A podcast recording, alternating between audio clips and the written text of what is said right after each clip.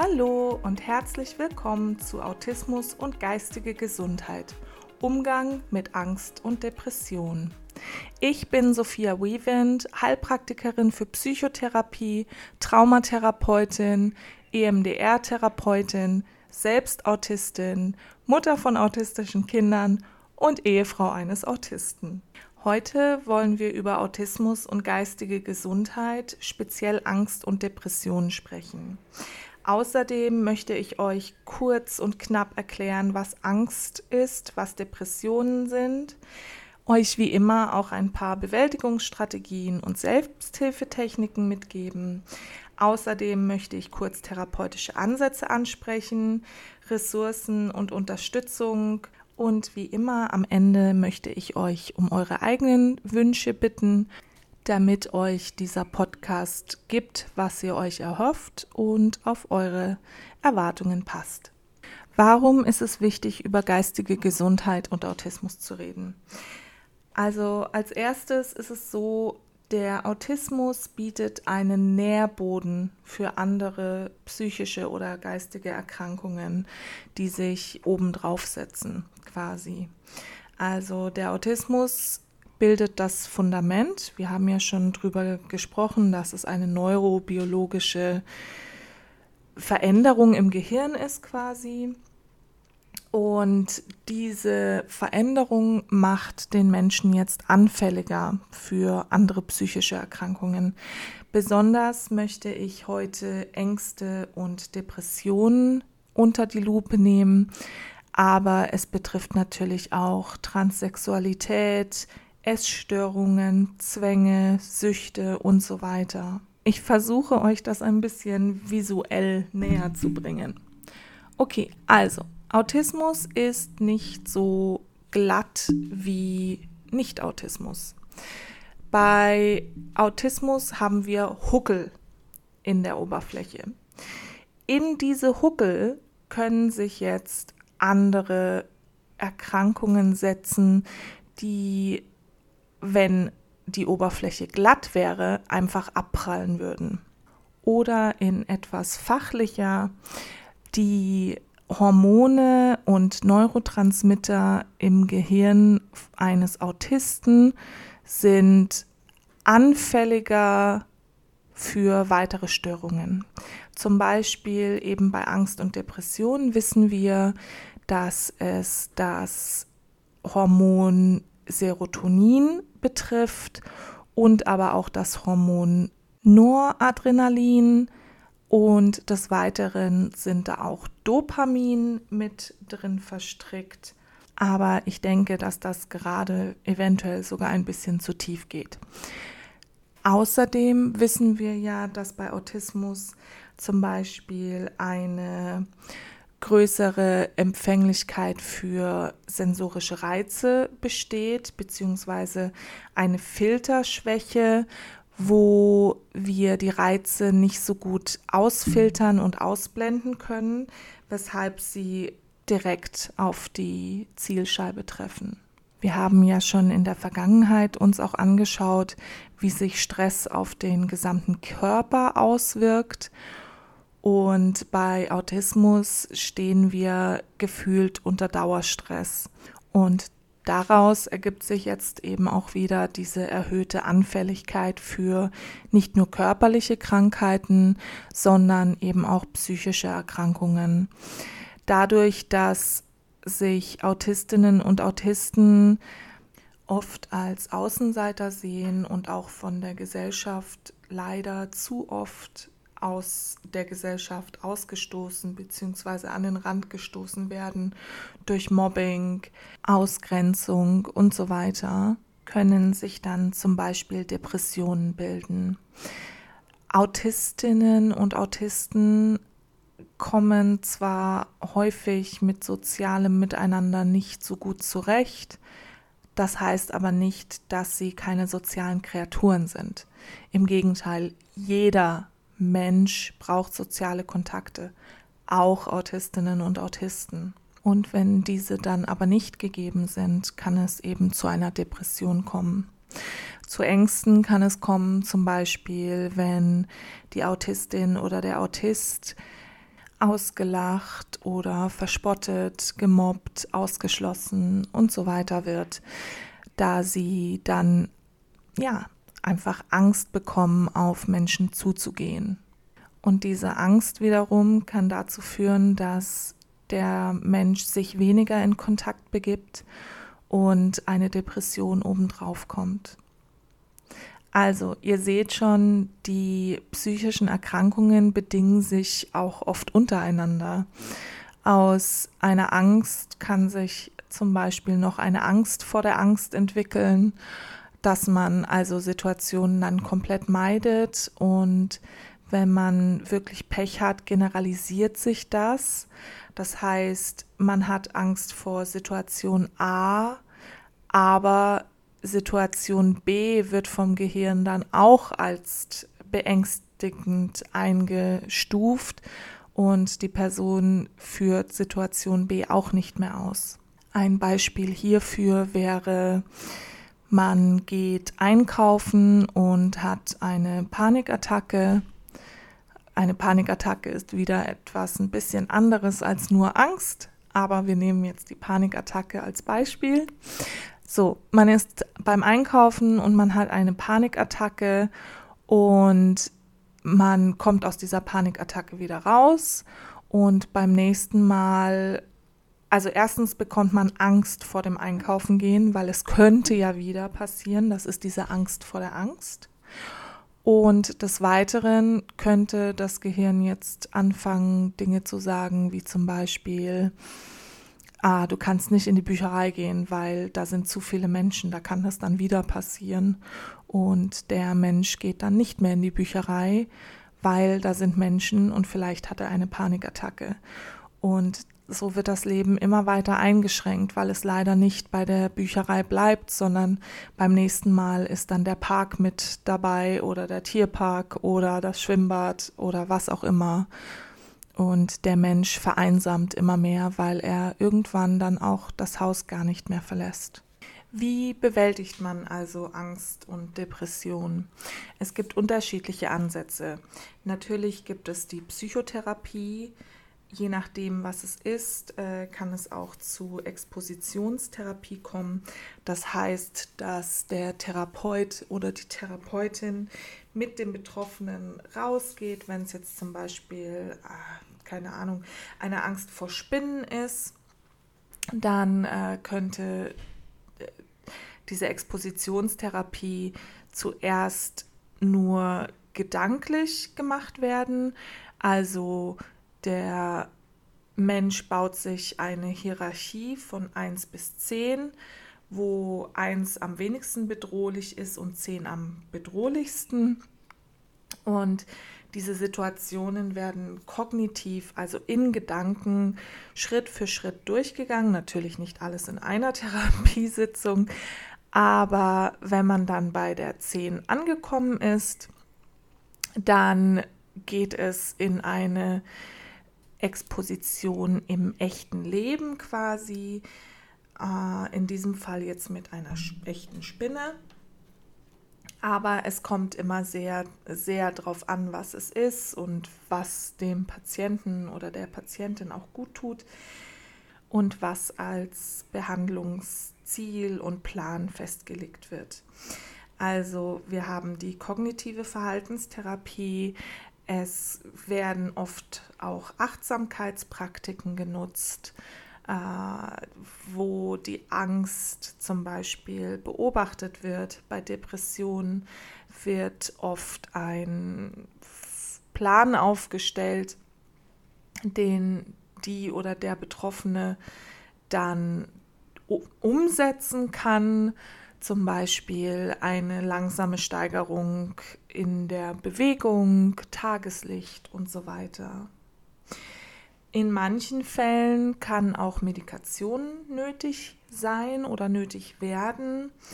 Da hilft dann eine Psychiaterin oder ein Psychiater mit dem Verschreiben dieser. Und Medikamente sollen nie als einzelständiges Therapietool genutzt werden, sondern immer in Verbindung mit Psychotherapie. Jetzt ist es aber wichtig zu wissen, dass Autistinnen und Autisten anders reagieren als Nicht-Autisten. Zum Beispiel wird gegen Depressionen bei Nicht-Autisten oft auf soziale Kontakte gesetzt. Bei Autisten muss man das natürlich etwas anpassen, da eine übermäßige Sozialisierung die Depression eher schlechter oder schlimmer macht.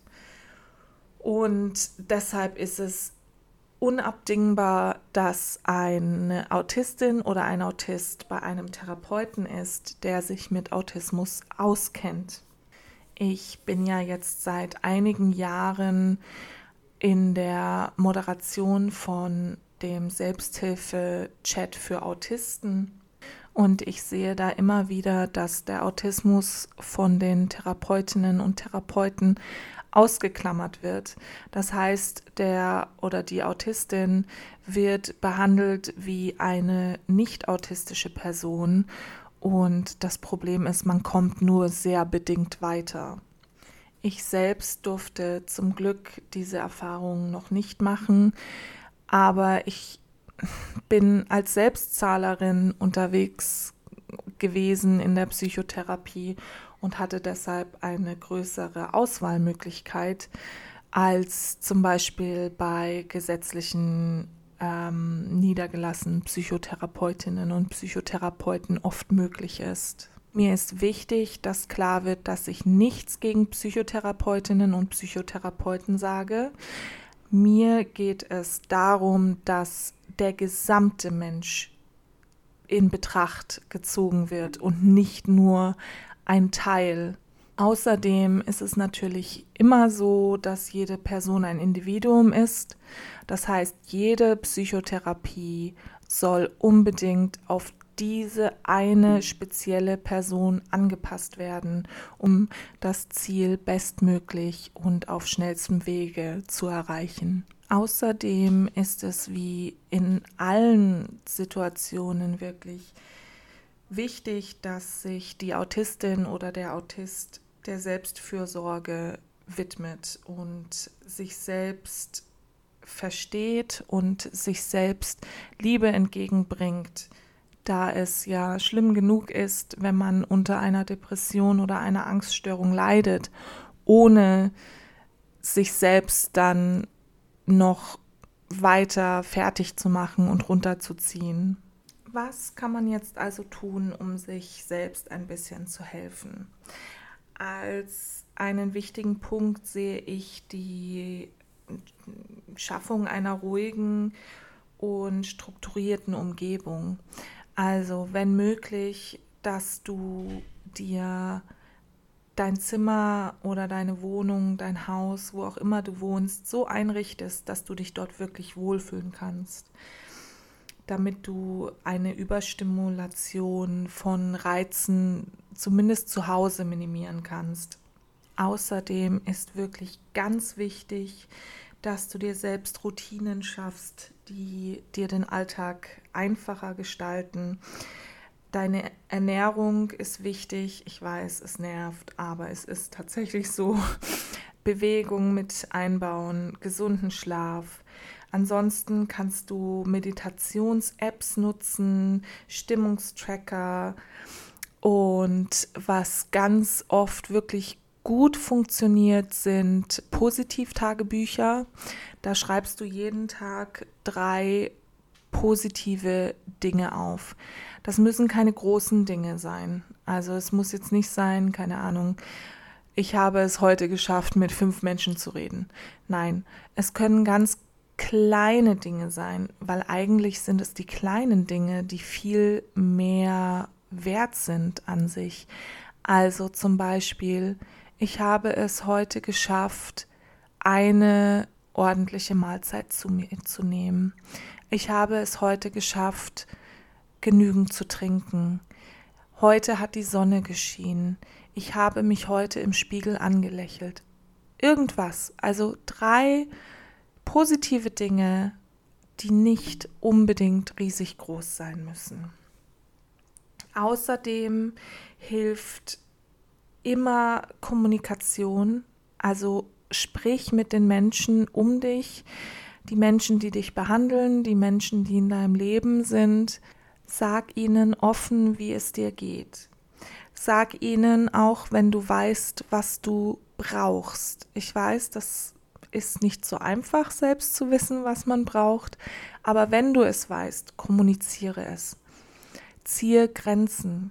Wenn dir eine Person nicht gut tut, dann ziehe die Grenze. Trau dich. Du lebst nur einmal und Grenzen setzen ist unglaublich wichtig, vor allem wenn es dir schlechter geht, wenn du sie nicht ziehst. Außerdem kann ich immer nur empfehlen, dass sich Menschen professionelle Hilfe suchen, gerade bei Angst und Depressionen. Du musst da nicht alleine durch. Du kannst dir wirklich Hilfe holen. Es gibt Therapeuten, es gibt Selbsthilfegruppen, es gibt Netzwerke, die dir helfen können. Ich verlinke auch mal wieder in den Shownotes den Autisten-Chat. Das ist eine Online-Plattform, wo du chatten kannst ähm, zur Selbsthilfe. Ersetzt natürlich keine Therapie, aber ja, es hilft vielleicht. Außerdem bin ich Samstagabends zur Beratung im Chat und antworte auf Fragen rund um Autismus. Und genau, das ist jeden Samstagabend von 19 bis 20 Uhr. Heute haben wir uns angeschaut, wie Autismus anderen psychischen Erkrankungen wie zum Beispiel Ängsten und Depressionen ein Fundament bieten kann, auf dem diese Erkrankungen gut Fuß fassen können. Leider, aber es ist so.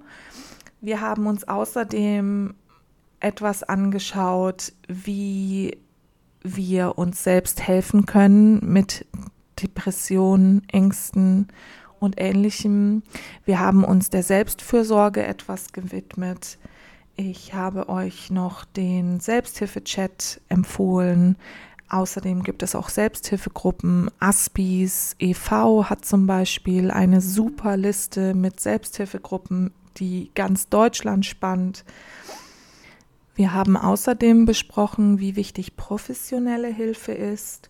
Wir haben uns ein paar Bewältigungsstrategien und Selbsthilfetechniken angeschaut.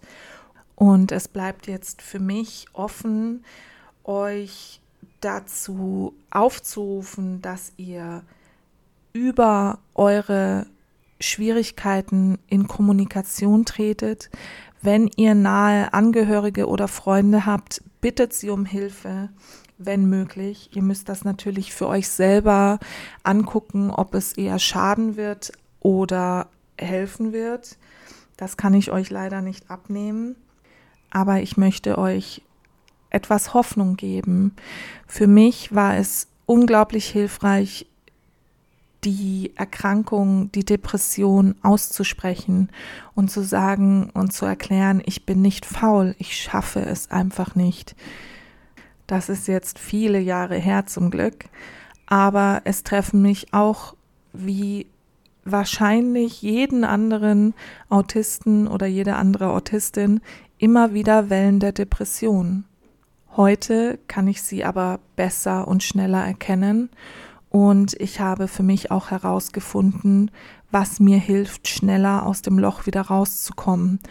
Oder, und das ist jetzt die Hauptzahl der depressiven Wellen, dass ich merke, es geht bergab und ich gegensteuern kann, dass ich gar nicht erst so tief falle. Bitte achte auf dich, das ist wirklich wichtig. Jetzt habe ich noch eine Einladung an euch Hörerinnen und Hörer. Und zwar, wenn ihr mir gerne von euren eigenen Erfahrungen erzählen möchtet oder gerne Interviewpartner sein möchtet, dann meldet euch bitte bei mir. Ich schreibe meine E-Mail-Adresse in die Show Notes und ansonsten findet ihr mich im Internet unter dieautismustherapeutin.de. Aber natürlich gerne auch andere Fragen oder Themenwünsche Vielleicht habt ihr auch etwas Feedback für mich. Was fandest du hilfreich? Was möchtest du in Zukunft wissen? Und allgemein freue ich mich einfach über eure Nachrichten. So, das war's für heute. Und nächstes Mal besprechen wir Autismus und Verletzlichkeit. Sind Autistinnen und Autisten anfälliger für Trauma? Ich freue mich auf euch. Passt gut auf euch auf und bis nächstes Mal.